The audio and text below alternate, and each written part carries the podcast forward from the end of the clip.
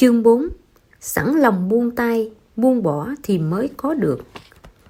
Cuộc đời thật ra là một quá trình không ngừng lựa chọn, và sẵn lòng buông tay chính là một sự lựa chọn khôn ngoan, giúp cuộc đời chúng ta trở nên thăng hoa, là một sự lựa chọn độc đáo của đời sống.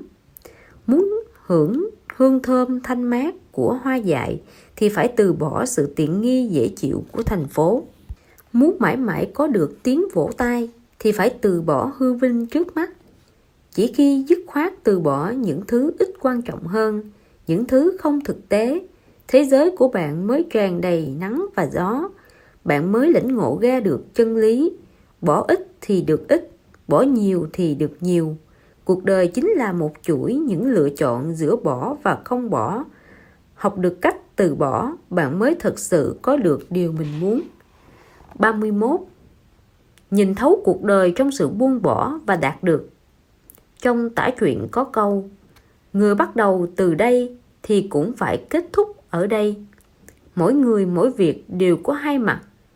Bạn chọn một mặt nào của nó thì phải chấp nhận những phản ứng liên hoàn mà lựa chọn của bạn mang tới.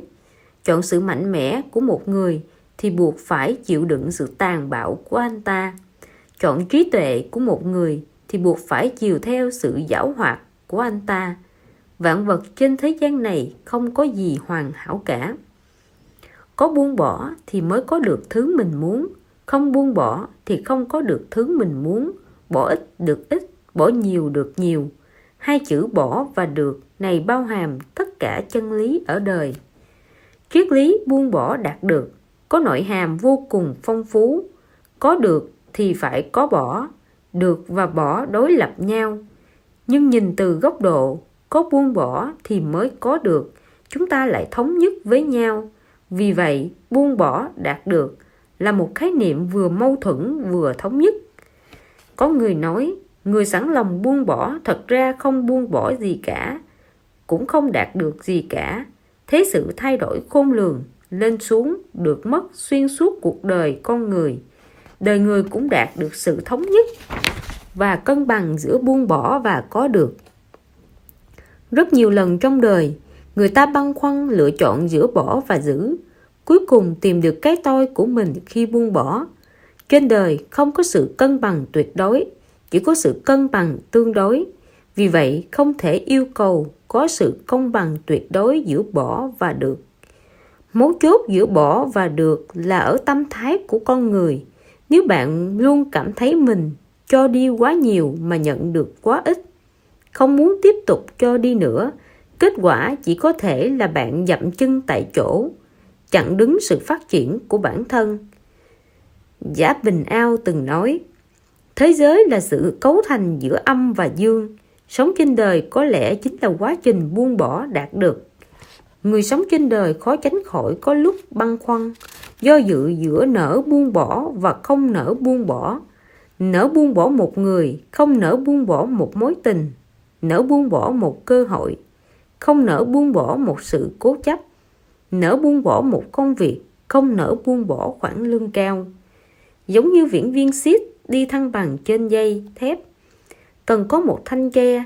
Cuộc sống của chúng ta cũng cần có một điểm cân bằng. Khi cảm thấy không thể giữ được điểm cân bằng này nữa thì buộc phải dứt khoát bỏ, vứt bỏ. Khi đối diện với lựa chọn được cái này mất cái kia, chúng ta phải buộc hiểu đạo lý. Người ta không thể có được cả cá và tai gấu. Quyết định một cách lý trí, kiên định giữa buông bỏ và có được. Điều kỵ, điền kỵ đua xe với Tề Vương. Mỗi người có ba con ngựa theo thứ hạng cao, trung, hạ. Mỗi con chỉ được thi đấu một lần. Điền kỵ dùng ngựa hạ đấu với ngựa thượng, ngựa thượng đấu với ngựa trung, ngựa trung đấu với ngựa hạ, chấp nhận để thua một trận mà thắng cả cuộc đua. Hạng Vũ nghênh chiến hai mươi vạn quân Triệu với hai vạn binh lính, quyết tâm sống mái một phen, chặn đường rút lui của địch, cuối cùng lấy yếu thắng mạnh. Tư Mã Thiên chịu nổi nhục cung hình, đúc nên kiệt tác lịch sử, có thể nói là sẵn lòng chịu nổi nhục lớn lao để có được bộ chính sử vĩ đại. Lý Thời Trân cả đời chữa bệnh cho mọi người, trải qua hai mươi lăm năm gian nan vất vả, cuối cùng viết nên kiệt tác về đông y, bản thảo cương mục, có thể nói là từ bỏ sự an vui của cá nhân để có được sự an khang của thiên hạ. Lâm Đắc Từ hủy thuốc phiện ở bến Hổ Môn, nêu cao quốc quy, bảo vệ tôn nghiêm của tổ quốc, có thể nói là từ bỏ sự an nguy của bản thân để đạt được đại nghĩa của dân tộc. Rất nhiều chuyện trên đời này đều là như vậy, chỉ có sự sẵn sàng từ bỏ mới không bị ràng buộc, cuối cùng mới đạt được nghiệp lớn. Vì vậy trong cuộc đời cần biết cách lúc nào nên từ bỏ, lúc nào nên giữ lấy, lúc nào nên kiên trì, lúc nào nên bỏ cuộc. Buông bỏ đạt được là một đạo lý lớn của đời người. Trong đời có rất nhiều cơ hội cần lựa chọn, có buông bỏ thì mới có được.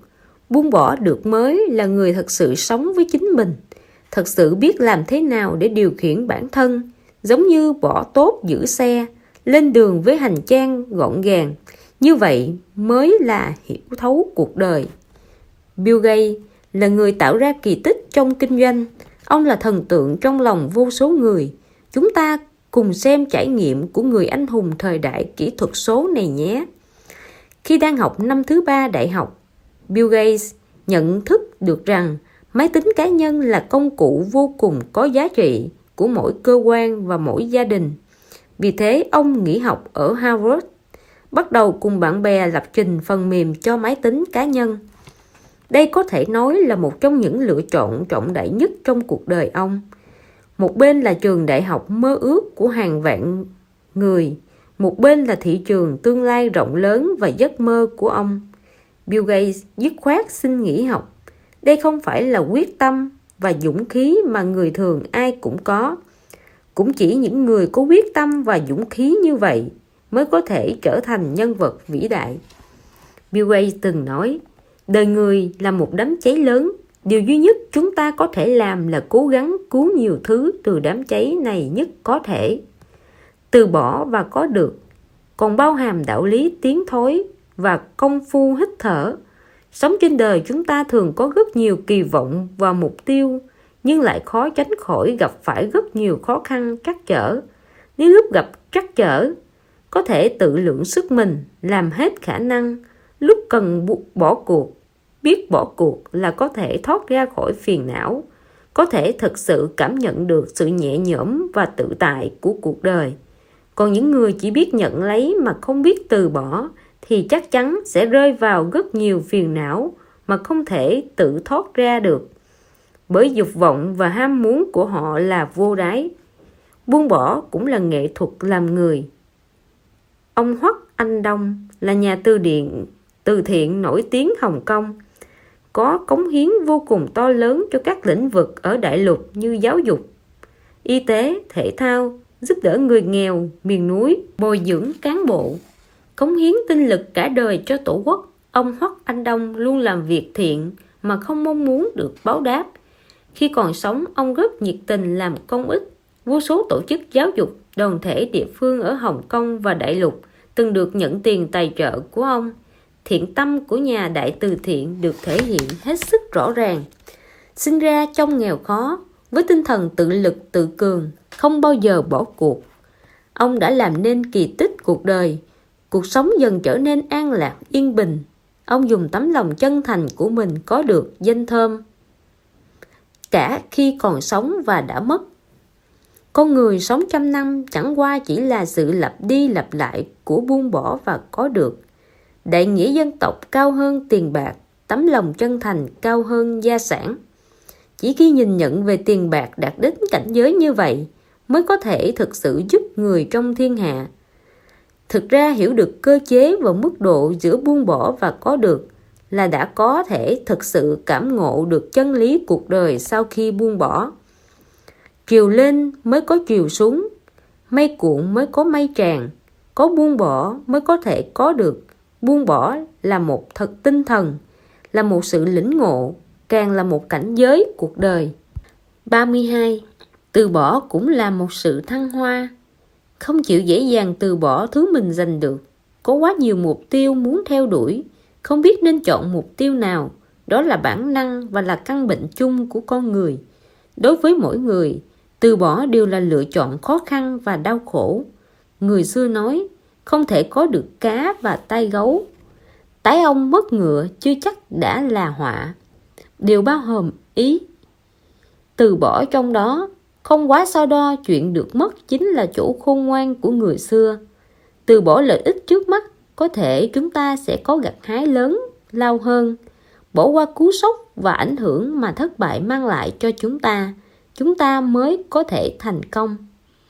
Từ bỏ là một nét đẹp. Dưới dậu đông hái cúc, nhẫn nha ngắm Nam Sơn, Đào Uyên Minh, một lòng muốn làm quan, sau bao năm lăn lộn trốn quan trường, cuối cùng từ bỏ sự nghiệp lại được hưởng niềm vui cuộc sống lúc tuổi già. Tỷ phú Bill Gates từng bỏ cơ hội tốt nghiệp đại học Harvard, đạt được thành công và địa vị ngày hôm nay. Trương Lương và Phạm Lãi sau khi thành công đều không hưởng thụ mà chọn rút lui. Một người quy ẩn núi non, một người lang bạt giang hồ, họ đều thấu hiểu sự tàn khốc của chuyên chế phong kiến, nhìn thấu những phân tranh chốn hồng trần, cuối cùng đã từ bỏ công danh, tìm lại chính mình. Trong cuộc sống, chúng ta thường xuyên gặp phải những vấn đề cần lựa chọn, đặc biệt là khi phải từ bỏ những thứ mình vất vả cực khổ lắm mới đạt được. Cảm giác tiếc nuối, bất lực và hoang mang đó quả là không dễ chịu. Nhưng chọn cái gì, từ bỏ cái gì đều dẫn đến con đường và tương lai khác nhau.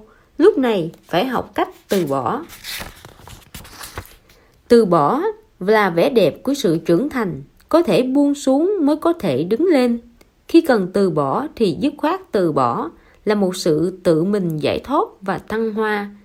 Nếu luôn đi theo tiếng gọi của cám dỗ thì chưa chắc đã là việc tốt. Chỉ khi trải qua trắc trở, biết lựa chọn và từ bỏ, con người mới càng trở nên trưởng thành hơn. Từ bỏ là vẻ đẹp của sự kiên trì. Trong rất nhiều trường hợp, từ bỏ không hề có nghĩa là mất hết ý chí tinh thần, mà là biết cách lựa chọn. Có câu, có được thì phải có mất. Biết cách từ bỏ chính là biết cách giảm bớt áp lực cho bản thân, biết chọn những con đường khác để đạt được thành công. Từ bỏ là vẻ đẹp của trí tuệ. Thành công cần có mục tiêu, cũng cần có phương pháp hợp lý. Biết từ bỏ là biểu hiện của trí tuệ, là điều kiện đạt được thành công ngoài vận may và cơ duyên. Lúc cần nắm lấy thì nắm lấy, cần từ bỏ thì từ bỏ mới là nghệ thuật sống. Biết từ bỏ mới không đau khổ. Cuộc sống, công việc, nhà cửa, vợ con, mỗi người trưởng thành đều có những phiền não, áp lực khác nhau. Học cách từ bỏ là phương thuốc giúp bạn tạm biệt những đau khổ. Trên đường đời, chúng ta luôn đối diện với việc từ bỏ và bị từ bỏ. Mỗi người đều nên hiểu rằng không phải mọi cố gắng đều có thể đổi lấy thành công. Không phải mọi hành trình gian khổ đều đến được đích. Không phải mỗi giọt mồ hôi rơi đều sẽ có thu hoạch. Không phải câu chuyện nào cũng có kết thúc đẹp. Vì vậy, chúng ta nên học cách từ bỏ những mục tiêu cố chấp không thể trở thành hiện thực. Như vậy, khi đối diện với nỗi đau sau thất bại, bạn sẽ tìm lại được kim chỉ nam cuộc đời của mình. Tháng một năm một nghìn chín trăm tám mươi bảy, một người mắc bệnh tâm thần xông vào nhà Sam, xả súng sát hại ba đứa con thơ của ông. Bi kịch này khiến Sam rơi vào vực sâu đau khổ. Nỗi đau đớn và phẫn nộ của ông người khác không thể hiểu được. Chuyện này gần như khiến Sam suy sụp. Ông không thể thoát ra khỏi nỗi đau đớn của mình. Sau này, khi thời gian dần qua, Sam hiểu được rằng nếu muốn cuộc sống của mình trở lại bình thường thì buộc phải từ bỏ sự phẫn nộ, tha thứ cho hung thủ. Thế là Sam bắt đầu sự nghiệp làm từ thiện, dùng tất cả thời gian của mình giúp đỡ người khác để mong có được sự bình yên và tha thứ trong tâm hồn. Nếu bạn hỏi Sam, tại sao ông có thể từ bỏ sự phẫn nộ? Ông sẽ nói với bạn rằng, từ bỏ sự phẫn nộ là vì chính mình, để bản thân có thể tiếp tục sống tốt. Mỗi người đều có những thời điểm đau khổ, cô độc, thậm chí là tuyệt vọng trong cuộc đời. Mất đi món đồ quý giá, tất nhiên sẽ đau khổ một thời gian. Con người thường khó mà đạt được cảnh giới, không mừng vui vì vật chất bên ngoài, không đau khổ vì được mất của bản thân. dù vinh dù nhục cũng thản nhiên. Vậy thì chúng ta hãy học cách từ bỏ, biết từ bỏ mới có thể cầm lên được, buông xuống được, mới không đau khổ đến vậy nữa. Từ bỏ là lựa chọn của trí tuệ. Có một câu đố mẹo rất thú vị như sau: trong một đêm mưa gió, bạn lái xe qua một bến xe bus, thấy có ba người đang đợi xe bus. Trong đó có một cụ già bị ốm nặng, một bác sĩ từng giúp bạn và là người tình trong mộng mà bạn đã yêu mến từ lâu. Nếu xe mà của bạn chỉ có thể chở được một trong ba người, bạn sẽ chọn ai? Có lẽ rất nhiều người sẽ chọn một trong ba người: cụ già, bác sĩ và người tình, vì họ đều có lý do để bạn giúp họ trước. Nhưng đáp án hay nhất là đưa xe và chìa khóa cho bác sĩ, để bác sĩ đưa cụ già ốm nặng đến bệnh viện. Bạn ở lại cùng đợi xe bus với người tình trong mộng. Người chọn một trong ba người đều quên từ bỏ. Từ bỏ cái gì? Đó là lợi ích của bản thân. Chiếc chìa khóa xe. Rất nhiều lúc nếu chúng ta có thể từ bỏ sự cố chấp, thiên kiến và thậm chí là lợi ích, chúng ta lại có thể có được nhiều hơn. Đây là vấn đề lựa chọn và từ bỏ ở tầng cao hơn. Trong mỗi thời khắc then chốt của cuộc đời, chúng ta thường phải lựa chọn, đồng thời cũng phải từ bỏ. Lúc này bạn phải vận dụng trí tuệ của mình, đưa ra phán đoán chính xác nhất, lựa chọn hướng đi chính xác cho mình, từ bỏ những điều kiện hấp dẫn, khó từ bỏ khác. Biết từ bỏ là biểu hiện của sự khôn ngoan. Rất nhiều cơ hội thành công lúc đầu chưa chắc đã cho người ta thấy tiềm lực sâu xa của nó, nhưng lựa chọn lúc bắt đầu có đúng đắn không thường sẽ trở thành đường phân tách giữa thành công và thất bại. Cuộc đời của con người rất ngắn ngủi, năng lượng và sức lực của bạn có hạn nên không thể hoàn hảo về mọi mặt, mà trên đời lại có nhiều thứ rực rỡ bắt mắt thú vị như thế. Lúc này từ bỏ rất có ý nghĩa. Từ bỏ thật ra là để gặt hái nhiều hơn, tốt hơn, có được thứ ở tầng cao hơn, sâu hơn. Chỉ cần có được thứ bạn muốn mà từ bỏ những thứ không hề quan trọng với bạn, lên đường với hành trang nhẹ nhõm, không có quá nhiều gánh nặng mới càng dễ dàng đạt được thành công. Trong cuộc đời con người, ắt có lúc phải lựa chọn. Có lựa chọn, ắt phải có từ bỏ. Từ bỏ là để điều chỉnh bản thân, chuẩn bị tâm thái tiến về phía mục tiêu. Trong đời người cũng có quá nhiều gánh nặng, càng muốn có nhiều thì gánh nặng càng nhiều, càng theo đuổi nhiều thì áp lực càng lớn, thất vọng cũng càng lớn. Chỉ khi học cách từ bỏ, chúng ta mới có thể có được một tâm thái nhẹ nhõm yên bình, mới có thể sống thanh thản nhẹ nhàng, thành công mới càng đến gần chúng ta hơn. ba mươi ba. Có việc phải làm, có việc không nên làm. Người xưa có câu: đạo trị quốc thì có việc phải làm, có việc không nên làm. Thật ra đây không chỉ là đạo trị quốc mà còn là nguyên tắc quan trọng dạy ta cách làm người, làm việc. Tinh lực của một người là có hạn, bạn không thể muốn có tất cả mọi thứ mà không mất đi thứ gì. Có một người thanh niên tìm đến nhà côn trùng học Fabre, kể cho ông nghe về khó khăn của mình. Tôi tập trung tất cả tinh thần sức lực của mình vào sự nghiệp một cách không biết mệt mỏi, nhưng thành quả thu được thì rất nhỏ nhoi. Fabre khen: xem ra cậu là một thanh niên có chí vô cùng yêu khoa học. Thanh niên đáp: đúng thế, tôi yêu văn học, cũng vô cùng yêu âm nhạc, mỹ thuật và khoa học. Tôi dành tất cả thời gian của mình vào đó. Lúc này Fabre mỉm cười. Ông cầm một chiếc thấu kính lõm trên bàn lên, làm một thí nghiệm nhỏ nhoi cho thanh niên này xem. Khi Fabre cùng thấu kính lõm tập trung ánh nắng vào một điểm trên tờ giấy, tờ giấy này nhanh chóng bị cháy. Tiếp đó ông nói: cậu nên tập trung tinh lực của mình vào một điểm xem sao, giống như chiếc thấu kính này vậy. Người thanh niên chợt hiểu ra, từ đó biết được mình cần làm gì. Làm việc phải làm và bỏ qua việc không nên làm, cốt quan hệ biện chứng thống nhất. Làm việc phải làm là mục tiêu, bỏ qua việc không nên làm là phương pháp đạt được mục tiêu. Con người nếu không từ bỏ cái gì thì chắc chắn sẽ cũng sẽ không có được gì cả. Một mặt phải biết cách tập trung tinh lực, nắm lấy cơ hội, làm tốt việc quan trọng, mặt khác lại phải biết từ bỏ những việc không quan trọng hoặc việc tạm thời chưa nên làm. Năm một nghìn tám trăm chín mươi bảy, nhà kinh tế học người Ý Pareto nhận thấy sự mất cân bằng của cải trong biểu đồ thu nhập của nước Anh.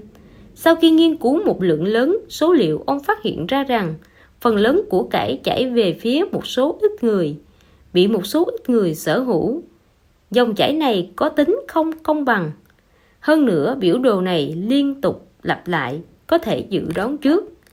Nếu hai mươi phần trăm dân số sở hữu tám mươi phần trăm của cải xã hội, vậy thì có thể dự đoán mười phần trăm dân số sở hữu sáu mươi lăm phần trăm tài sản của xã hội, năm phần trăm dân số sở hữu năm mươi phần trăm tài sản. Từ đó, Pareto đưa ra nguyên lý thiểu số quan trọng và phân bổ nhân tố. Đại ý của nó là trong bất kỳ quần thể cụ thể nào, phần tử quan trọng thường chỉ chiếm thiểu số, còn phần tử không quan trọng thường chiếm đại đa số. Chỉ cần khống chế thiểu số quan trọng là có thể khống chế toàn cục. Đây chính là quy luật tám mươi trên hai mươi nổi tiếng. Đây là quy luật bán hàng và quản lý nổi tiếng, nhưng đồng thời chúng ta cũng có thể ứng dụng nó như nguyên tắc của đời sống. Xác định được những việc không nên làm mới có thể từ bỏ những việc thừa thải phức tạp, mới có thể tập trung nhân lực, vật lực và tài lực cho việc cần làm. Xác định được việc phải làm, tức là phát hiện việc mang lại lợi ích lớn nhất cho mình, tập trung tinh lực làm việc đó, dùng nguồn tài nguyên có hạn quý giá vào việc quan trọng, từ đó gặt hái được nhiều ích lợi hơn. Cần có tầm nhìn toàn diện mới có thể phân rõ việc nào quan trọng, việc nào không quan trọng, việc nào cần gấp, việc nào không. Quy hoạch một cách khoa học, đưa ra quyết định chính xác. Cần phải biết nhìn xa trông rộng để cân nhắc sự việc về lâu dài, đồng thời đối diện với lựa chọn của mình một cách có trách nhiệm, nghiêm túc kiên định làm tốt nó. Những người không hiểu biết hay lười biếng thì không thể làm tốt. Làm việc phải làm, bỏ việc không nên làm được. Việc phải làm thể hiện mục tiêu, sứ mệnh và kỳ vọng. Chỉ khi làm rõ sứ mệnh, kỳ vọng và mục tiêu của bản thân thì mới có thể theo đuổi nó, chiến đấu để có được nó với một trăm phần trăm sức lực của mình. Cũng chỉ khi làm rõ được sứ mệnh, kỳ vọng và mục tiêu của bản thân, bạn mới biết được việc gì không nên làm. Nếu bạn chọn đi theo con đường chính trị, bạn phải chuẩn bị dành cả đời mình cho sự nghiệp này, đồng thời phải từ bỏ ý định làm kinh doanh kiếm tiền. Nếu bạn vừa làm chính trị vừa làm kinh doanh để kiếm nhiều tiền thì bạn sẽ không đạt được gì cả. Nhưng khó khăn nhất lại là bỏ qua việc không nên làm, vì điều đó có nghĩa là từ bỏ, thậm chí có nghĩa là thay đổi lý tưởng và niềm tin.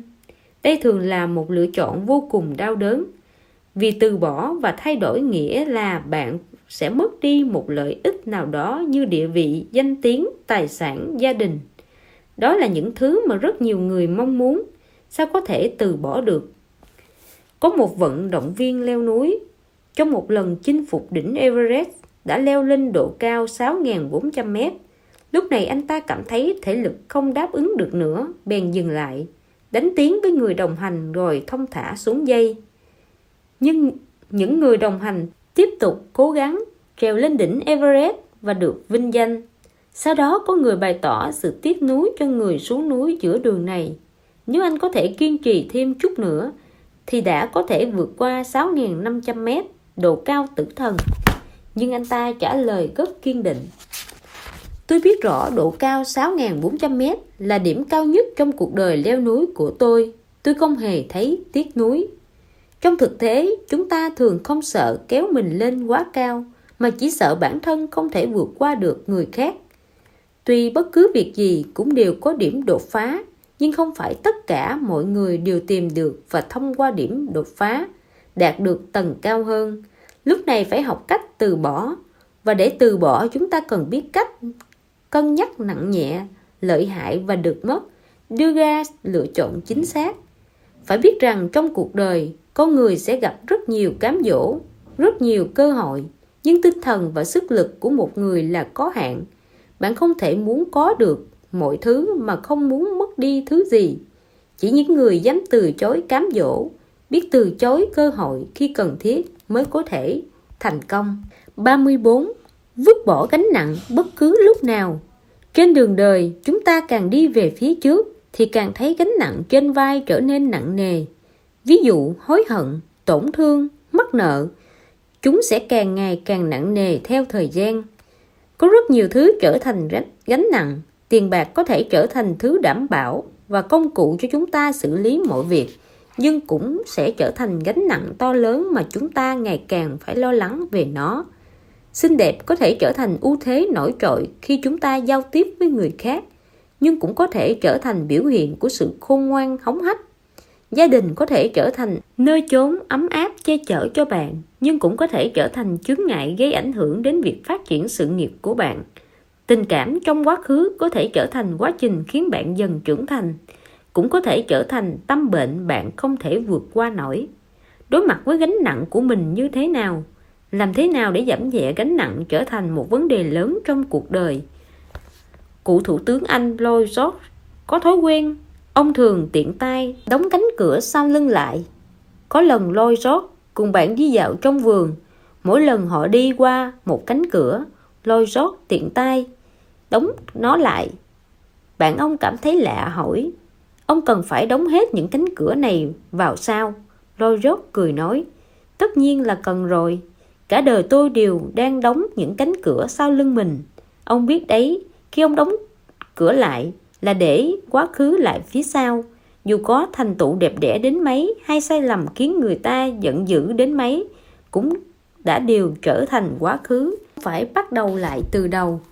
Mỗi người chúng ta đều có những sóng gió trong quá khứ. Nếu không thể tổng kết sai lầm của ngày hôm qua, vẫn canh cánh trong lòng thì không khác gì đang vác trên mình gánh nặng nặng nề mà lãng phí thời gian tươi đẹp trước mắt.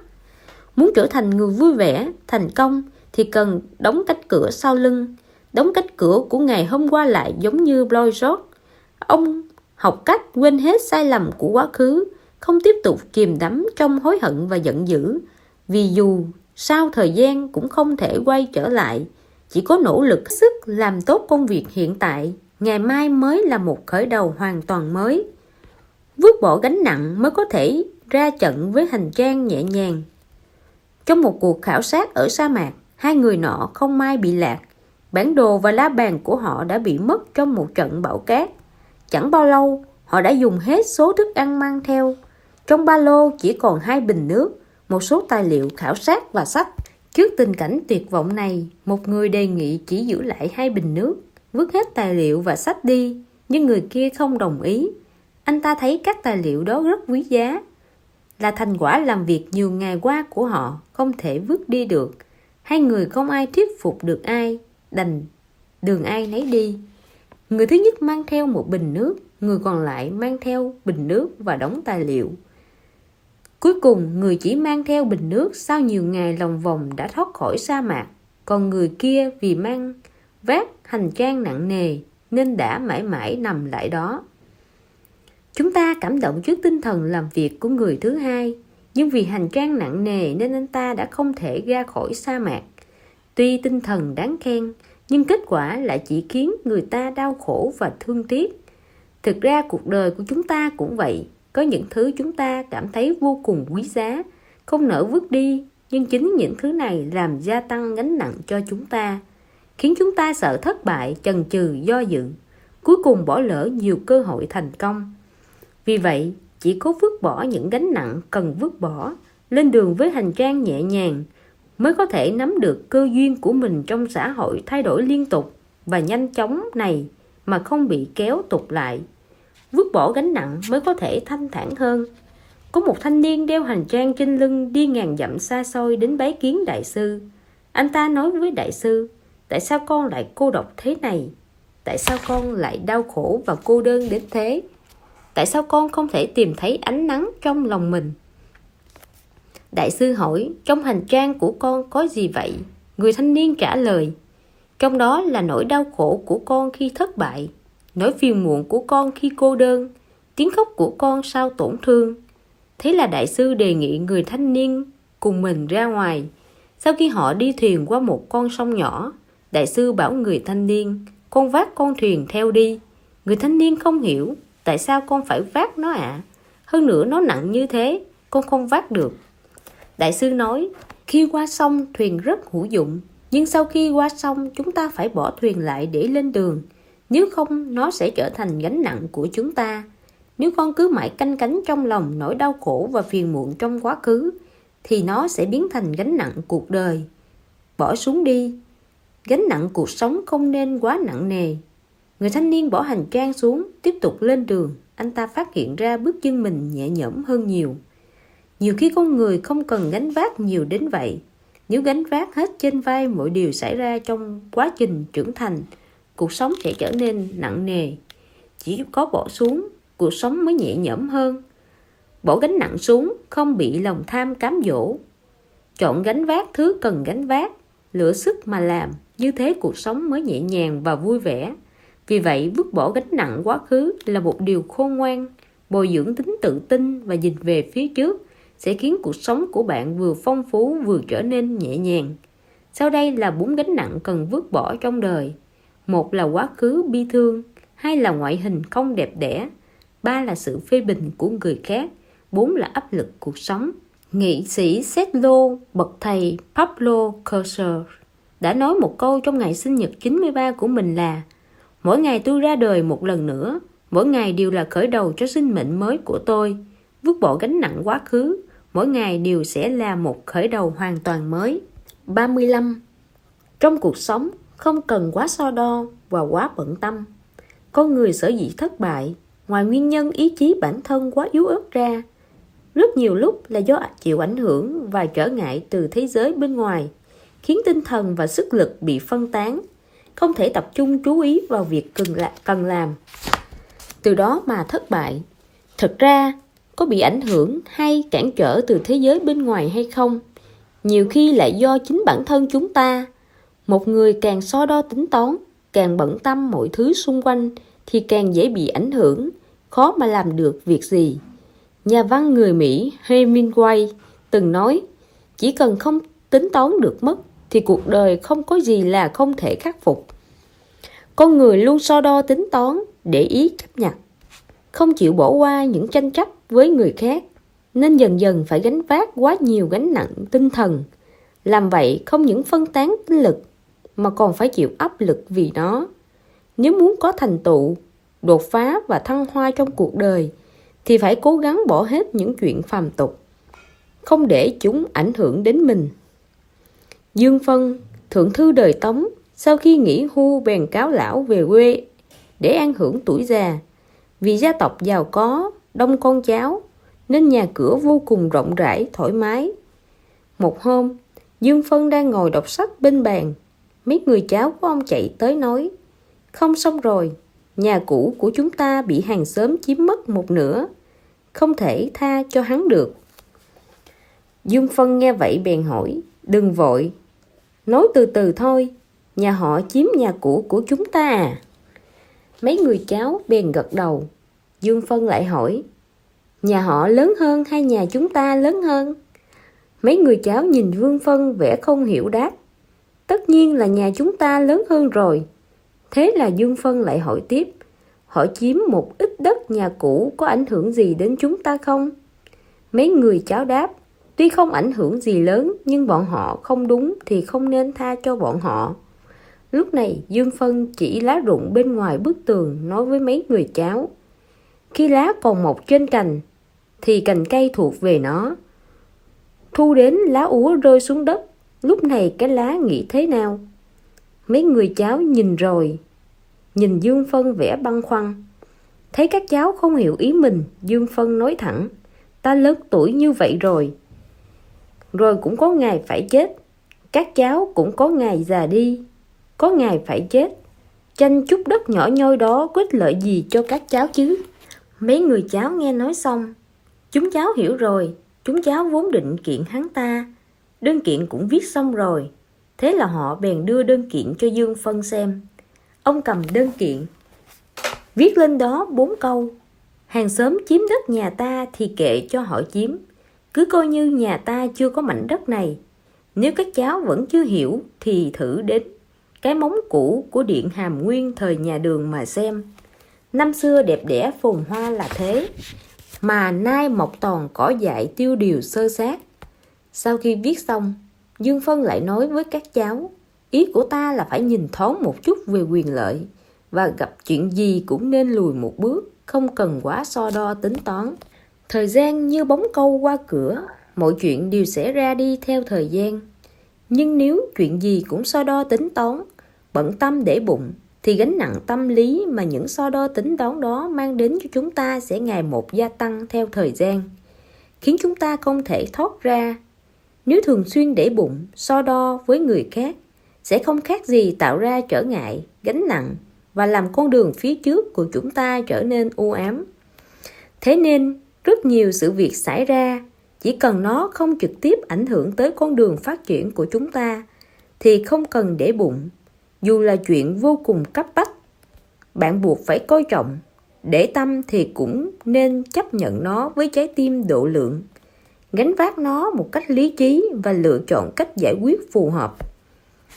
Một nhân viên thu mua nọ trong quá trình công tác đã làm một việc trái quy định. Lúc đó, ngành bán lẻ có một quy tắc vô cùng quan trọng cần tuân thủ. Đó là tổng số tiền nhân viên thu mua chia ra không được vượt quá số tiền trong tài khoản. Nếu không, nhân viên đó không thể yêu cầu nhập sản phẩm mới. Chỉ khi tài khoản được lấp đầy mới cho phép, nhưng thông thường việc này phải đợi đến mùa thu mua sau. Một lần sau khi thu mua xong sản phẩm, anh ta lại để ý tới một loại túi xách tay rất đẹp. Anh ta dự đoán khi được tung ra thị trường, chắc chắn mẫu túi này sẽ mang lại không ít lợi nhuận cho công ty. Lúc này anh ta phát hiện tài khoản của mình không còn tiền nữa, nhưng anh ta không muốn bỏ qua cơ hội tốt như vậy. Thế là anh ta tìm quản lý, thẳng thắn giải thích đầu đuôi sự việc. Nghe lời giải thích thành thật của nhân viên thu mua này, quản lý không những không nổi cáo mà còn lập tức nghĩ cách chuyển khoản cho anh ta. Anh ta nhập được lô hàng đó rất thuận lợi. Kết quả, khi được tung ra thị trường, chiếc túi xách đó bán rất chạy. Người nhân viên thu mua ấy cũng nhờ thế mà được thăng chức và sau này trở thành một người rất thành công.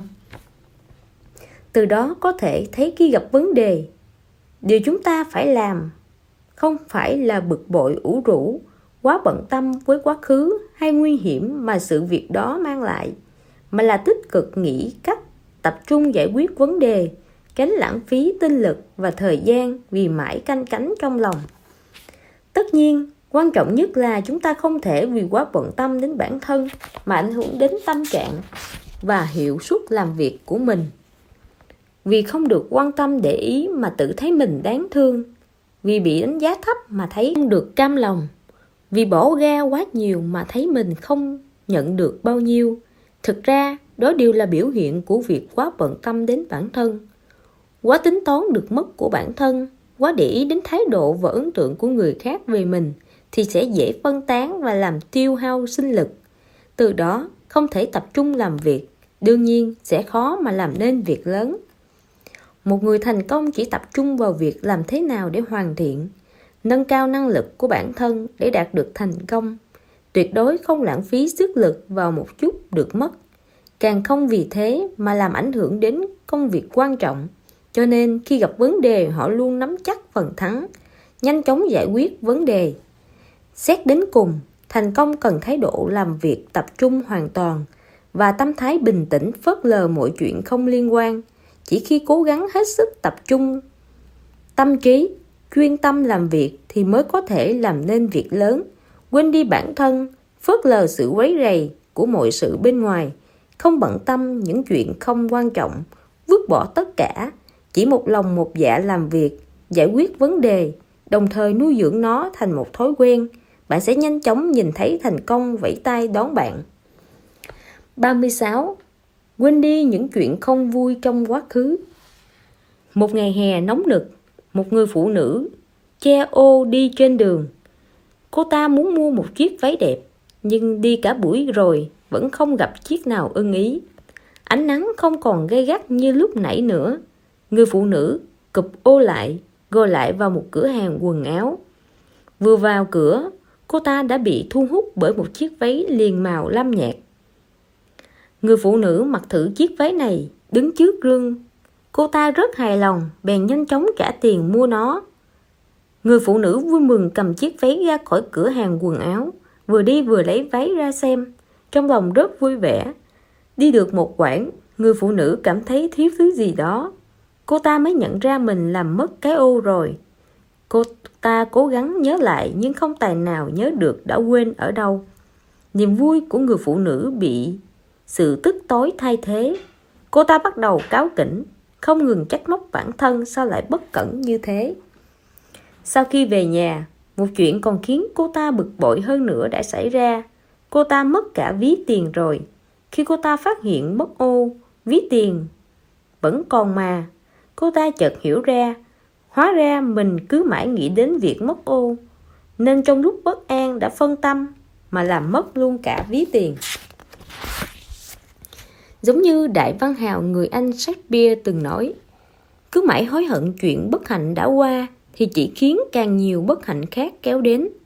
Sau khi mất ô, người phụ nữ chỉ mãi trách móc bản thân vì chuyện đó, kết quả lại làm mất cả ví tiền.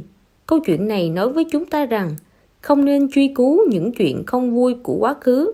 Dù bạn có cố gắng thế nào, hối hận ra sao, cũng không thay đổi được điều gì.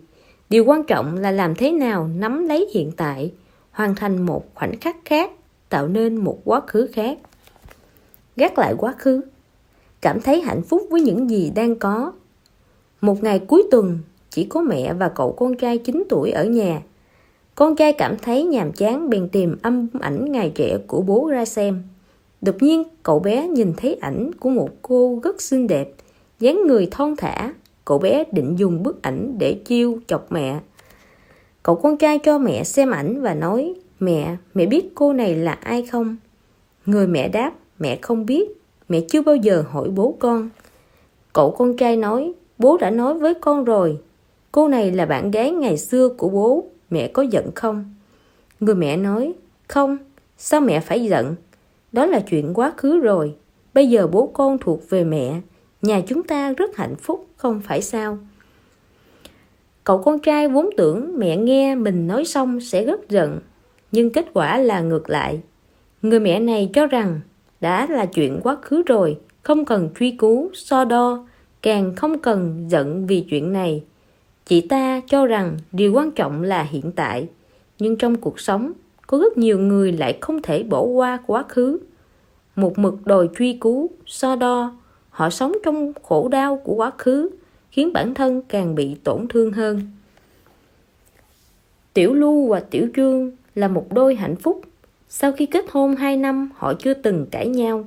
Cả hai cùng cố gắng và đạt mua được một nhà ngôi nhà mới. Vào một ngày dọn đồ để chuyển nhà, Tiểu Lưu vô tình phát hiện cuốn nhật ký cũ của chồng Tiểu Trương.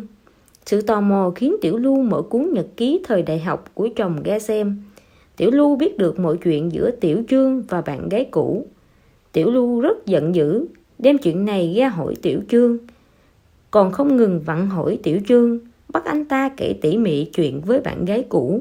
Nhưng chuyện đã qua nhiều năm, Tiểu Trương làm sao nhớ rõ được nữa. Vì chuyện này hai vợ chồng cãi nhau hết lần này đến lần khác. Từ đó cuộc sống hạnh phúc của họ bị phá vỡ. Tiểu Lưu đi đến đâu cũng nghĩ đến việc trước kia chồng mình từng có bạn gái, đến đây không? Cuộc sống của Tiểu Lưu có thêm một kẻ thứ ba tưởng tượng. Chị ta không thể sống bình yên với Tiểu Trương được nữa. Cuối cùng Tiểu Lưu đề nghị ly hôn với Tiểu Trương. Bi kịch của Tiểu Lưu là chị ta không thể gác lại quá khứ. Chuyện quá khứ đã qua rồi, chúng ta không cần phải giữ khư khư lấy nó. Không cần biết rõ mười mươi. Đối với quá khứ nên mơ hồ một chút, giống như một bài hát có đoạn, đừng nghĩ chuyện quá khứ nữa, vì bây giờ em vẫn chưa già, còn có gì mà không bỏ qua được, em hãy hát lên. Chúng ta đừng nên sống trong quá khứ, lãng phí thời gian vào việc lặp đi lặp lại nỗi đau và nhớ nhung. Chúng ta không thể nắm được quá khứ, trong khi có thể chủ động trong hiện tại, nắm chặt lấy hiện tại, chúng ta có thể sống nhẹ nhõm hơn và cảm nhận được hạnh phúc. Bước ra khỏi bóng đen đau khổ của quá khứ, bạn mới có thể bắt đầu lại từ đầu. Nghệ sĩ đàn cello nổi tiếng đương đại Pablo Coelho từng viết: "Ngày mai sẽ là một ngày mới, nên bắt đầu lại từ đầu.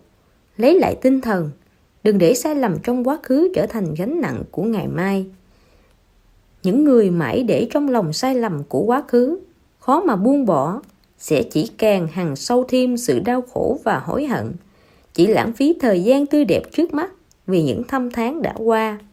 Chỉ những người dũng cảm gác lại quá khứ, bước ra khỏi bóng đen đau khổ của quá khứ, mới có thể bắt đầu lại từ đầu, mới có thể thành công hơn nữa. Jack Dempsey là vận động viên quyền Anh của Mỹ.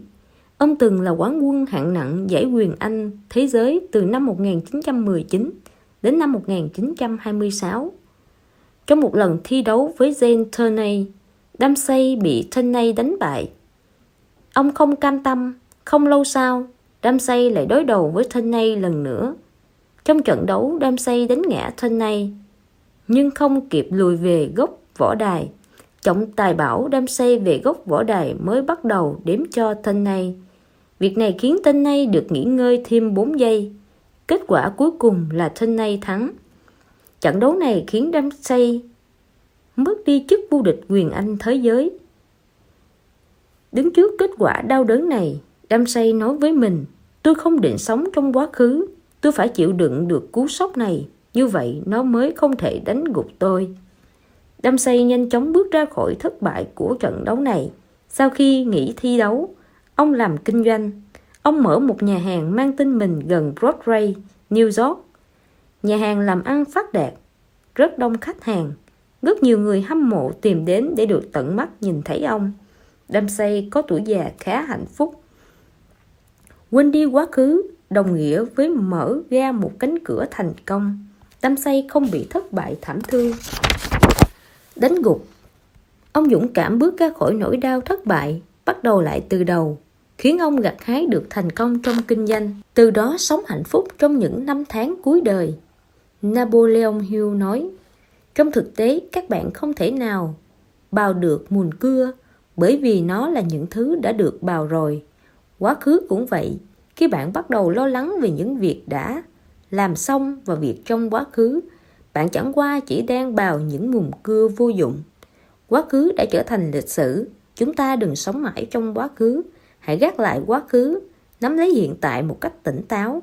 Chỉ khi chúng ta gác lại quá khứ, cuộc sống hiện tại mới trở nên ổn định ngăn nắp, sự nghiệp mới ngày càng phát triển." ba mươi bảy. Chịu thiệt chưa chắc đã là không tốt. Chịu thiệt là sự khôn ngoan kiểu hồ đồ. Lý Gia Thành từng dạy con trai Lý Trạch Khải: khi cha hợp tác với người khác, giả dụ lấy bảy phần là hợp lý, tám phần cũng được, thì cha chỉ lấy sáu phần. Ý của Lý Gia Thành là ông chịu thiệt để có nhiều người muốn hợp tác với mình hơn. Chính sự khôn ngoan kiểu hồ đồ này đã khiến mọi người vui vẻ hợp tác với Lý Gia Thành, vì kinh doanh của ông cũng càng ngày càng phát triển. Muốn thành công thì khi làm việc đừng so đo tính toán. Làm việc với tâm thái chịu thiệt chính là được lợi. Người được lợi luôn là mình.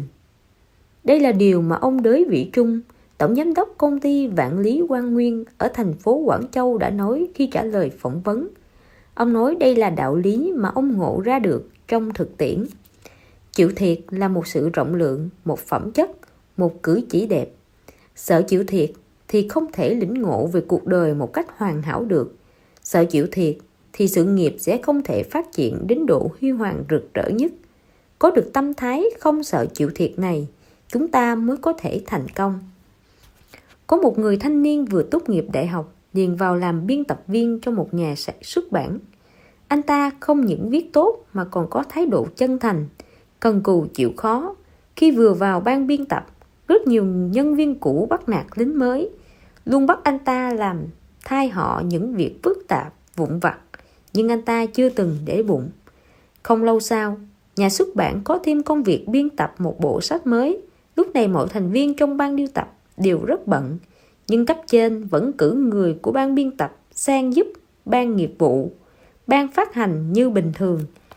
Cả ban biên tập chỉ có một mình người thanh niên đó là nghe theo chỉ đạo của cấp trên mà không kêu ca gì. Những người khác đều đi một, hai lần rồi phản đối không đi nữa.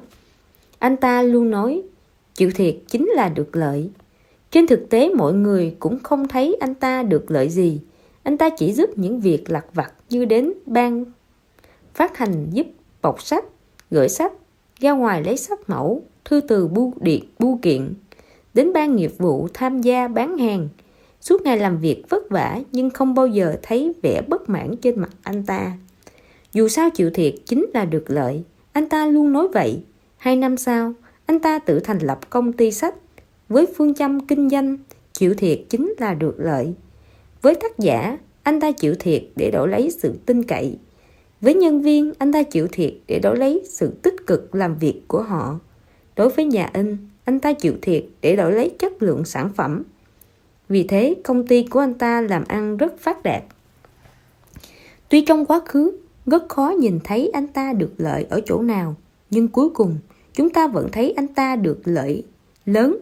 Hóa ra khi chịu thiệt, anh ta đã nắm được hết công việc của ban biên tập, nghiệp vụ và phát hành, tích lũy kinh nghiệm làm việc và các mối quan hệ, bắt đầu sự nghiệp của mình một cách thành công.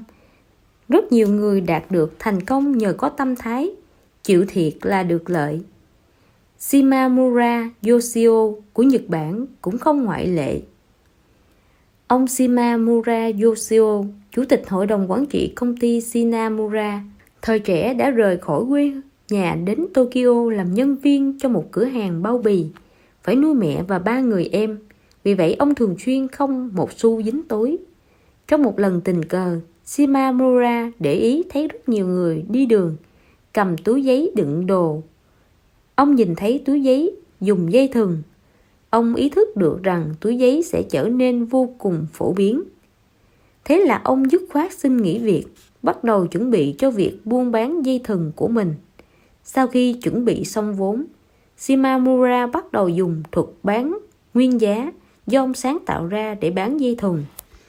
Shimamura mua loại dây thừng bốn mươi lăm xăng-ti-mét với giá tám phẩy năm yên từ nhà sản xuất dây thừng, sau đó bán với giá gốc tám phẩy năm yên cho các công xưởng sản xuất túi giấy ở vùng Tokyo.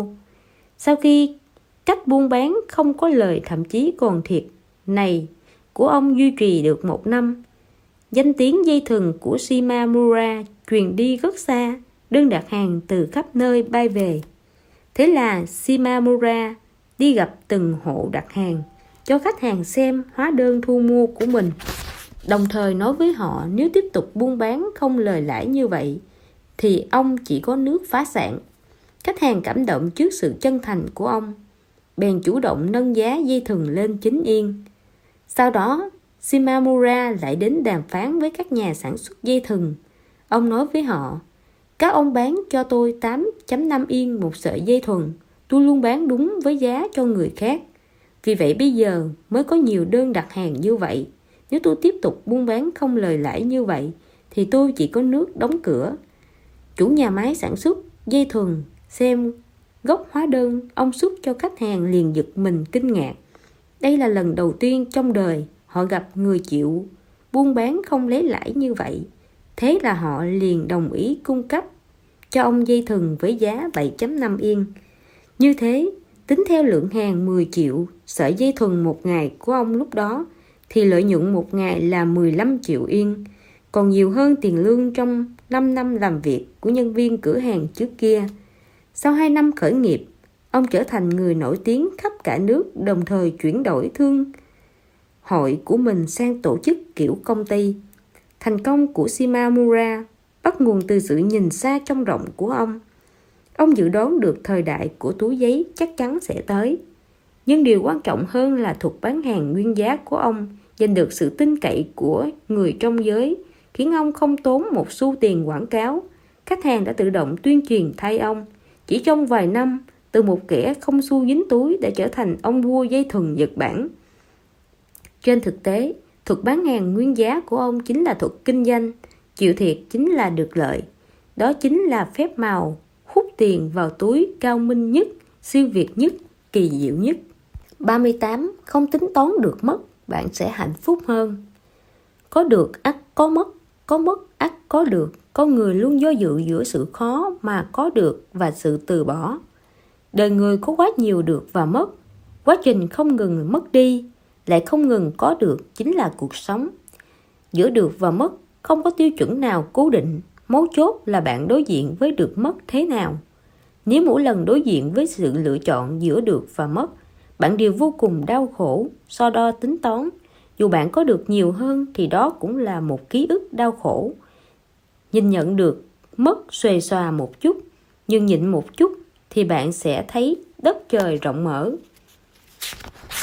Những vật chất bên ngoài nếu không thể có được thì thôi, nhưng vật có được do bất nghĩa thì kiên quyết không nhận.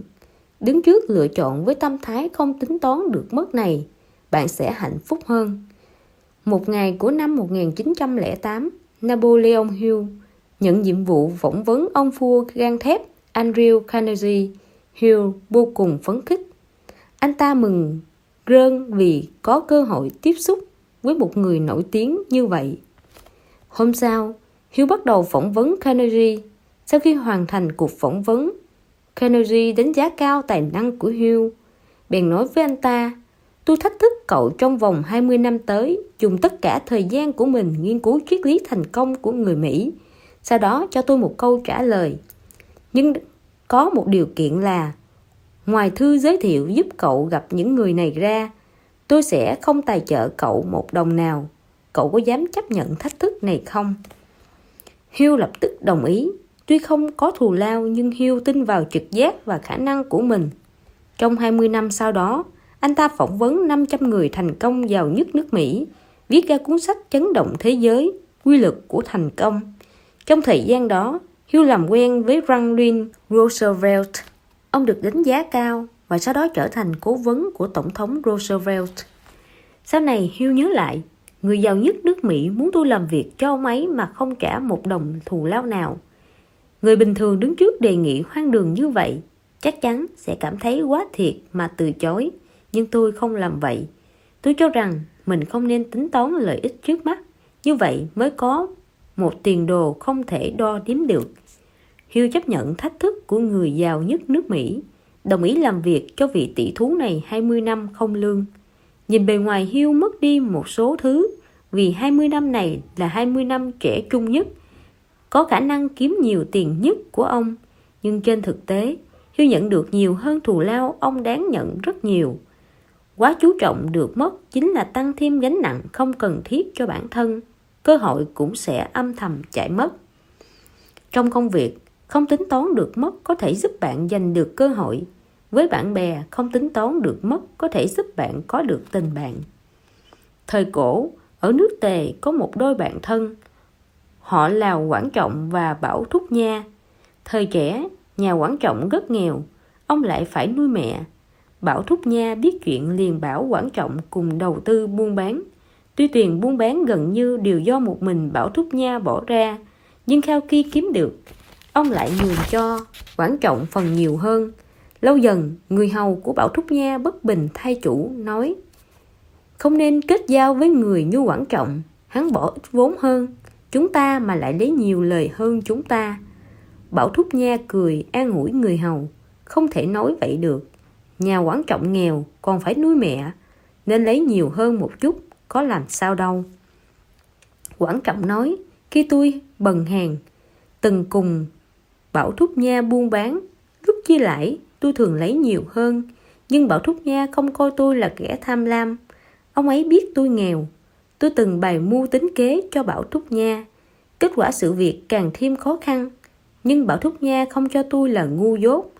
Người sinh ra tôi là cha mẹ, nhưng người hiểu tôi lại là Bảo Thúc Nha.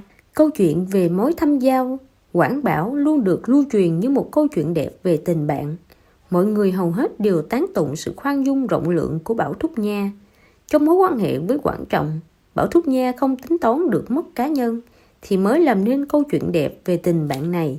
Khi đối xử với bạn bè, chúng ta có thể thử mở rộng lòng mình, không tính toán được mất cá nhân. Lúc này bạn sẽ cảm nhận được sự tồn tại của tình bạn thật sự. Đời người không thể không có bạn bè, có bạn bè thật sự cuộc sống mới phong phú rực rỡ. Đối với người thân, chúng ta không nên tính toán được mất.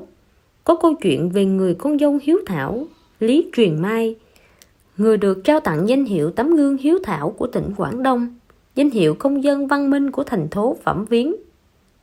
Một trong mười tấm gương hiếu thảo của khu Vạn Châu, thành phố Trùng Khánh. Năm một nghìn chín trăm chín mươi hai, Lý Truyền Mai sống ở làng Tân Lập, xã Thái Long, Vạn Châu, Trùng Khánh, kết hôn với Hướng Gia Bồi ở làng Binh trong sự phản bội của người thân và bạn bè. Người chồng là gia đình đặc biệt khó khăn trong xã, mẹ chồng bị mù, câm, điếc, liệt, bố chồng bệnh tật, mất khả năng lao động. Trong nhà còn bà nội già tám mươi tuổi, Lý Truyền Mai và chồng cùng gánh vác gánh nặng gia đình trên vai. Hàng ngày, trời chưa sáng, Lý Truyền Mai đã lên núi cắt rau, cho lợn, chặt củi về đung. Khi bố mẹ và bà đến giờ dậy, chị bèn chạy về nhà giúp các cụ làm vệ sinh cá nhân và ăn sáng, rồi bắt đầu cho lợn gà ăn. Sau đó lại ra đồng giúp chồng làm việc đồng áng. Chăm sóc mẹ chồng chỉ rất vất vả. Tất cả mọi việc từ ăn uống, tắm rửa, đi vệ sinh đều cần có người chăm sóc. Bà lại còn thường xuyên cáu gắt. Lý Truyền Mai đối diện với tất cả những điều này với một trái tim yêu thương và rộng mở, không bao giờ tính toán với mẹ chồng vì chuyện đó. Có một lần, đúng vào vụ thu hoạch mùa thu, Lý Truyền Mai đang gặt lúa ngoài ruộng thì trời mưa. Để thu hoạch hết lúa đã chín, chị không kịp về nhà nấu cơm. Mãi đến một giờ chiều gặt xong, lúc chị về đến nhà, vừa vào cửa, mẹ chồng đã tức giận nổi cáu với chị, vừa ú ớ la hét, vừa vung tay loạn xạ về phía chị. Lý Truyền Mai vừa giải thích với bố chồng và bà nội, vừa kiên nhẫn dỗ dành mẹ chồng cho đến khi bà vui vẻ trở lại mới chạy vào bếp nấu cơm. Khi trả lời phỏng vấn của nhà báo, Lý Truyền Mai nói, lúc đầu tôi cũng cảm thấy tôi và mẹ chồng không có quan hệ máu mủ, nên giữa hai người luôn có sự ngăn cách. Nhưng dần dần tôi hiểu bà hơn. Tôi cho rằng chúng tôi là một người một nhà. Bà cần tôi chăm sóc, còn tôi chỉ làm hết nghĩa vụ của mình là chăm sóc bà. Cho nên tôi không tính toán được mất gì cả. Lý Truyền Mai là một người phụ nữ sẵn sàng cho đi, không tính toán được mất, gánh trên vai trách nhiệm mà chồng chị phải gánh vác. Lý Truyền Mai cho đi mà không oán trách, hối hận, đổi lại chỉ có được cuộc sống hạnh phúc, hòa thuận của một gia đình nông dân nghèo. ba mươi chín. Giữ chừng mực trong việc tiến thoái. Làm phong phú đời sống của mình là điều mỗi người đều theo đuổi. Một phương diện quan trọng trong việc làm phong phú sắc màu cuộc sống chính là được người khác ủng hộ, được yêu quý, quan tâm. Có được tình yêu và sự ủng hộ, con người mới càng phát huy được giá trị của bản thân. Để có được điều đó, mọi người cần đọc, học cách đối nhân xử thế, biết cách gặt hái được tình yêu và sự ủng hộ để làm phong phú bản thân. Tình yêu và sự ủng hộ có được từ sự giao lưu về tâm hồn, từ sự hòa thuận. Một người cư xử ôn hòa với người khác mới có thể nuôi dưỡng tình yêu và sự ủng hộ xung quanh mình, khiến mình được mọi người thêm yêu quý, nhờ đó mà được hưởng món quà cuộc sống. Nhưng khi giao tiếp với người khác, khó tránh khỏi có lúc đôi bên có tranh chấp. Khi làm việc cũng khó tránh khỏi có lúc gặp phải việc không vừa ý. Phải làm thế nào mới có thể giữ hòa khí với người khác, cũng như hoàn thành mọi việc một cách ôn hòa. Muốn làm vậy, chúng ta phải học cách phân tích thời thế, tiến thối đúng mực, tự điều chỉnh bản thân, giữ vững tâm thái ôn hòa. Nếu không biết cách tiến thoái thì sẽ tự làm hỏng việc của chính mình. Danh tướng thời Tam Quốc, Quan Vũ uy danh hiển hách, võ công cái thế, là anh hùng trên sa trường, có sự dũng mãnh vạn người không cản được, nhưng ông lại vì thế mà mất chừng mực, làm người làm việc đều không biết trọng đại cục. Ngạo khí ngút trời, ông kiêu căng đến độ không coi ai ra gì. Ngoài những người thân thiết như Lưu Bị, Trương Phi, ông không được ai ủng hộ. Lúc đầu ông bài xích Gia Cát Lượng, sau Lưu Bị phải thuyết phục mới thôi. Tiếp tiếp đó ông lại bài xích Hoàng Trung, sau đó lại bất hòa với bộ hạ của mình là Phó Sĩ Nhân, Mi Phương. Nói ông không nói ông chỉ làm theo ý mình cũng không quá, nhưng mấu chốt chính là vì tính cách này mà Quan Vũ đắc tội với Đông Ngô, đồng minh của nước mình, kết quả phá hoại quốc sách. bắc chống Tào Tháo, đông hòa Tôn Quyền. Trong lúc giao chiến với Đông Ngô, ông vẫn cậy mình võ công cao cường, không coi trọng Đông Ngô, kể cả Tôn Quyền ra gì. Hơn nữa, còn gọi đám Tôn Quyền là khuyển tử, công khai nhục mạ nhân cách của người Đông Ngô, đồng thời tuyên bố Kinh Châu phải nụt thuộc về nước Thục. Kết quả dẫn đến mâu thuẫn giữa hai nước, thêm căng thẳng, cuối cùng khiến bản thân mất mạng. So với Quan Vũ thì Phú Bật, thừa tướng nổi tiếng thời Bắc Tống thông minh hơn nhiều. Khi còn trẻ, ông từng gặp một chuyện thế này. Một lần có người nói với ông rằng ông bị người ta sỉ nhục. Phú Bật nghe xong bèn đáp: Ờ, chắc là chửi người khác ấy mà. Thế là người kia lại nói: Sao có thể là chửi người khác được? Người đó liên tục gọi tên anh mà. Phú Bật lại đáp: E là chửi người cùng tên với tôi. Sau đó người chửi Phú Bật nghe được chuyện này thì vô cùng hổ thẹn. Sự nhường nhịn của Phú Bật cho thấy lòng rộng lượng của ông. Ông được kẻ dưới tôn kính và người trên yêu quý là chuyện tất nhiên. Sau này ông làm tể tướng tất nhiên cũng không phải chỉ vì ông rộng lượng. Lúc cần tiến thì quyết không lùi, cũng khiến ông thể hiện được cái uy của mình. Khi nhậm chức phó sứ Xu Mật, ông từng cùng các đại thần như Phạm Trọng Yêm chủ trương cải cách triều chính. Vì thế mà từng bị phỉ báng, một thời gian từng bị tước mũ ô sa. Khi đi xứ Khiết Đan, ông sợ uy thế của người Khiết Đan, từ chối yêu cầu cắt đất. Chính đạo đối xử, đối nhân xử thế, tiến thối đúng mức này đã giúp ông lưu danh thiên cổ. Làm thế nào để trở thành một người có trí tuệ? Làm thế nào mới có thể làm nên việc lớn? Không phải chỉ cần biết tiến thối mà còn phải tìm được nguyên nhân tiến thối. Muốn phân tích thời thế thì phải hiểu rõ đại cục. Muốn tiến thối đúng mực thì phải biết chừng mực. Nắm bắt chừng mực, nhìn rõ thế cục thì mới có thể tiến thối đúng lúc, đúng chỗ. Trong Tam Quốc diễn nghĩa hồi thứ hai mươi mốt có một câu chuyện như sau. Lưu Bị vì lâm nạn nên chạy tới đất Hứa Đô của Tào Tháo. Vì sợ bị Tào Tháo hãm hại, Lưu Bị bèn trồng rau ở vườn sau nhà, tự mình tưới bón chăm sóc để đánh lừa Tào Tháo. Một hôm Tào Tháo mời Lưu Bị đến nhà uống rượu. Sau đó khi hai người nói chuyện ai là anh hùng đương thời, Tào Tháo chỉ ra tiêu chuẩn của anh hùng là lòng ôm chí lớn, bụng có mưu lược, có cơ hội nắm cả vũ trụ, có chí hướng nuốt trọn thiên địa. Những người Lưu Bị nói đến như Viên Thuật, Viên Thiệu, Lưu Biểu, Tôn Sách, Trương Tú, Trương Lỗ đều bị Tào Tháo chê bai.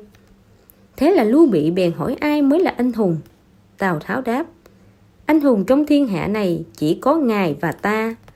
Lưu Bị vốn định dùng kế che giấu chí hướng, kết quả lại bị Tào Tháo nhìn thấu. Lưu Bị đánh rơi đũa, tỏ ra vô cùng ngạc nhiên, không dám nhận lời khen này. Tào Tháo hỏi Lưu Bị sao lại tỏ ra hoảng hốt thế. Đúng lúc này ngoài cửa ầm ầm tiếng sấm. Lưu Bị vừa nhặt đũa vừa nói nhỏ: Từ nhỏ tôi đã sợ tiếng sấm, nghe thấy tiếng sấm là chỉ muốn trốn ngay đi. Câu nói vụng về này khiến Tào Tháo bật cười ha hả. Từ đó ấn tượng về Lưu Bị trong lòng Tào Tháo là không có chí lớn, không thể làm, làm nên đại sự. Thế là Tào Tháo không bận tâm tới Lưu Bị nữa. Lưu Bị biết rõ thời cơ chưa tới, lông cánh chưa đủ, mình vẫn còn phải mượn sức mạnh của Tào Tháo. Cho nên khi tiếp xúc với Tào Tháo, luôn luôn nhún nhường, che giấu tài năng và trí tuệ của mình, cuối cùng thoát ra được hang hùm miệng cọp. Không muốn bị tình thế bức ép thì phải sớm nhìn rõ tình thế, học cách dùng thuật tiến thối, khống chế tình thế trong phạm vi hòa hoãn, phân tích tình thế. Tiến thối đúng mực không chỉ là để duy trì hòa khí mà quan trọng hơn, nó là sách lược để thành công. Giống như kế sách che giấu chí hướng, tài năng của Lưu Bị là để bảo vệ lợi ích của mình. Thị trường cổ phiếu là một nơi giành lợi nhuận bằng thuật tiến thối. Người chơi cổ phiếu khôn ngoan hiểu đạo lý, biết tiến thối, chọn cổ phiếu kỹ càng. Nếu không biết nông sâu thì rất có thể phá sản trong một đêm. Nếu có thể nắm vững thuật tiến thối chính xác chỉ mấy phút đã có được một khoản tiền lớn. Đạo lý thành công cũng vậy. Mao Triết Tiều, tổng giám đốc công ty Trường Xuân tại Thái Lan, khi bàn về chủ đề làm thế nào để trở thành một nhà quản lý thành công đã nói: mọi người phải có tầm nhìn toàn diện, làm tốt nhiệm vụ của mình, thống nhất với bước đi của tập đoàn. Trong kinh doanh, tập đoàn đã có quyết sách chiến lược tổng thể và chiến lược ngành, đã có quy hoạch về phân bổ nguồn vốn và tổ hợp tài sản, vừa phát triển đồng thời vừa khống chế rủi ro một cách hiệu quả, nên tập trung vào quản lý nội bộ và phát triển nội hàm. Mở rộng kinh doanh thì phải thận trọng, nhất là đối với những dự án vượt quá khả năng thu hút vốn, cần hỗ trợ vốn lớn, lại không mang lại nhiều lợi nhuận cho tập đoàn. Nói tóm lại, nhà quản lý không biết tiến thoái sẽ gây ra mất kiểm soát rủi ro cho công ty. Muốn thành công trong sự nghiệp thì nhất định phải biết tiến thoái đúng mực, có tầm nhìn bao quát. Lùi là để giữ hòa khí, nhờ đó bảo toàn thực lực. Tiến là để nắm được cơ hội đột phá và vươn lên. Lúc cần lùi mà không lùi sẽ phá hoại thế cục hòa hoãn, làm loạn sách lược lớn. Lúc cần tiến mà không tiến sẽ bỏ lỡ thời cơ vàng, không thể làm nên chuyện được. Không biết thuật tiến thoái sẽ bị loạn thế trận. Từ đó có thể thấy dù là làm việc hay làm người, nắm vững thuật tiến thoái đều vô cùng cần thiết. bốn mươi. Chọn con đường phù hợp với bạn.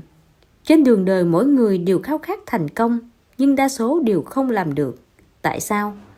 Ngoài do nỗ lực của bản thân, không tìm được con đường phù hợp với mình cũng là một nguyên nhân quan trọng. Tuy rằng tham khảo con đường thành công của người đi trước có thể phần nào gợi mở cho chúng ta đôi điều, nhưng tham khảo không có nghĩa là bắt chước. Đơn thuần bắt chước con đường của người khác chắc chắn sẽ thất bại. Đường thì ai cũng có thể đi, nhưng con đường bạn đi có thực sự phù hợp với bạn không? Hãy cân nhắc cho kỹ điều này. Sự khác biệt về hoàn cảnh, môi trường sống của mỗi người quyết định mỗi người có con đường thành công khác nhau. Quan trọng là lựa chọn con đường phù hợp với mình. Khi lựa chọn đường đời, đừng mù quáng vì ngưỡng mộ mà đi theo con đường của người khác. Lựa chọn con đường phù hợp với mình ở phạm vi nhỏ chính là chọn nghề nghiệp. Mỗi nghề nghiệp đều có rất nhiều câu chuyện của những người thành công dẫn dắt và khích lệ chúng ta. Xung quanh cũng có một số người thân bạn bè thành công, nhưng dù có ngưỡng mộ thì đi con đường của mình mới là quan trọng nhất. An và Ellen là bạn thân từ thời trung học. Sau này họ học hai trường đại học khác nhau và có hai công việc khác nhau. An trở thành một người làm công tác xã hội, chủ yếu tổ chức các hoạt động hỗ trợ các gia đình nghèo. Còn Ellen trở thành giám đốc một công ty i tê khá giàu có và có danh tiếng trong xã hội. An rất thích công việc của mình và vô cùng cảm nhận được rất rõ ảnh hưởng của mình đối với các gia đình được giúp đỡ. Nhưng khi An, nhưng khi cô đọc được tin tức về sự thành công và giàu có của Ellen, cô bắt đầu hoài nghi lựa chọn của mình. Tại sao Ellen có thể giàu có và thành công đến vậy, trong khi mình lại chỉ có thể sống cuộc sống đơn giản đạm bạc? Tại sao cô không có được sự thành công giống Ellen? Câu hỏi này khiến cô băn khoăn mãi cho đến một hôm, cô gặp một gia đình mình từng giúp đỡ. Họ liên tục cảm ơn cô, bày tỏ sự kính trọng và lòng cảm kích của họ với cô. An lúc này mới hiểu, cô đâm giúp đỡ người khác. Cô không chút hứng thú với việc quản lý công ty. Cô chỉ ngưỡng mộ sự giàu có chứ không quá cần nó. Khi cô nhìn thấy gương mặt tươi cười của những đứa trẻ mình từng giúp, sự đố kỵ của cô với Ellen nhanh chóng biến mất. Có lúc khi nhìn thấy thành công của người khác, chúng ta nảy sinh tâm lý ngưỡng mộ và đố kỵ, nhưng lại không hề suy nghĩ xem thứ thật sự khích lệ chúng ta là gì, chúng ta thật sự muốn gì. Mỗi người có thái độ sống khác nhau nên phương thức thành công cũng khác nhau. Vì vậy đừng lấy thành công của người khác làm lý do cho việc chúng ta làm sai, chọn sai công việc. Tương lai của chúng ta bắt đầu từ kế hoạch nghề nghiệp. Lựa chọn đường đời bắt đầu từ việc hoạch định nghề nghiệp. Trong tình hình cạnh tranh xã hội khốc liệt, việc lập kế hoạch nghề nghiệp đang ngày càng nhận được nhiều sự quan tâm. Kế hoạch nghề, kế hoạch nghề nghiệp nói đơn giản chính là quá trình bắt cặp và tái quy hoạch nhân tài và nghề nghiệp. Sự nghiệp của một người thường là một quá trình không ngừng phát triển. Thay đổi, sự nghiệp của một người nên phát triển theo hướng nào? Có thể xác định qua việc lập kế hoạch nghề nghiệp. Phải quy hoạch tương lai mới có thể xác định hướng đi. Ông Trương, giám đốc bộ phận nhân sự của một công ty ở Thẩm Quyến nói, từ khi tốt nghiệp Đại học Vũ Hán, đến nay là mười năm, ông từng làm nghề như thư ký, giáo viên hành chính, kế hoạch, quản lý nhân lực. Nhưng mỗi lần đổi việc đều do ông cảm thấy công việc không hề phù hợp với mình. Thế là ông đổi công việc bảy lần trong mười năm. Đến bây giờ mới coi như là tìm được đúng nghề nghiệp của mình. Bây giờ mới hiểu mình hợp với công việc quản lý dân sự. Những ví dụ như vậy có rất nhiều ở quanh ta. Rất nhiều người làm đủ mọi công việc nhưng không thể xác định hướng đi của cuộc đời mình. Không thể nhận thức và đánh giá khách quan về bản thân. Nhiệt tình công việc cũng mất dần do sự chần chừ đó. Vì vậy, một người nên hiểu rõ bản thân mình trước. Xác định rõ mục tiêu thì mới có thể tích lũy và tạo điều kiện để đạt được thành công trong sự nghiệp. Bạn làm tốt nghề gì nhất? Phải có kế hoạch nghề nghiệp rõ ràng, chúng ta mới có một tương lai tươi sáng. Cùng với sự phát triển không ngừng của xã hội, ngành nghề ngày càng nhiều, cơ hội lựa chọn phát triển nghề nghiệp cũng ngày càng nhiều. Đối với bạn, rốt cuộc chọn nghề nào là tốt nhất? Chuyên gia và những người thành công cho rằng nên xem xét mấy nhân tố dưới đây khi chọn nghề. Đầu tiên là nhu cầu xã hội. Nghề bạn chọn xã hội có nhu cầu càng lớn thì tương lai phát triển nghề nghiệp tất nhiên sẽ càng tốt. Nếu nghề bạn chọn xã hội không có nhu cầu thì sự nghiệp của cá nhân sẽ rất khó phát triển. Thứ hai là sở thích cá nhân. Một người làm việc mình hứng thú chắc chắn sẽ tích cực hơn làm việc mình không hứng thú. Tất nhiên khi chọn nghề, mấu chốt vẫn là xem nó có thể kiếm đủ tiền cho chúng ta không. Nếu khả năng kiếm tiền và sở thích không xung đột với nhau, lựa chọn nghề nghiệp mình thích chắc chắn là một lựa chọn sáng suốt. Nhưng nếu có xung đột thì bạn phải suy nghĩ kỹ càng. Thứ ba là phù hợp với bản thân. Bạn có hợp với nghề mình thích không cũng là vấn đề rất quan trọng.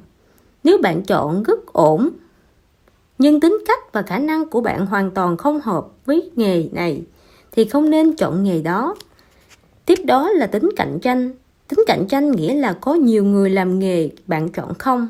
Có cạnh tranh dữ dội không? Nếu nghề này xã hội có nhu cầu rất cao nhưng lại có rất nhiều người chọn, đã có tính tình trạng bão hòa thì bạn cần cân nhắc có nên chọn nghề khác không. Cuối cùng là tiềm lực phát triển. Một ngành nghề thường xuất hiện hiện tượng đột ngột trở nên rất hot. Nếu đây là hiện tượng nhất thời, dự đoán không lâu nữa đi xuống, vậy thì tốt nhất bạn không nên làm việc này. Nhất là những ngành nghề cần đầu tư nhiều tiền bạc và thời gian, bạn cần đặc biệt chú ý khi bước vào ngành nghề đó. Ruth nói, người có thể kết nối điểm khởi đầu và điểm kết thúc của mình với nhau là người hạnh phúc nhất. Có thể con đường phù hợp với mình ở ngay trong tầm với. Nếu bạn nắm chắc được cơ hội phù hợp với mình một cách lý trí, bớt thực dụng, bạn sẽ có được hạnh phúc thuộc về mình.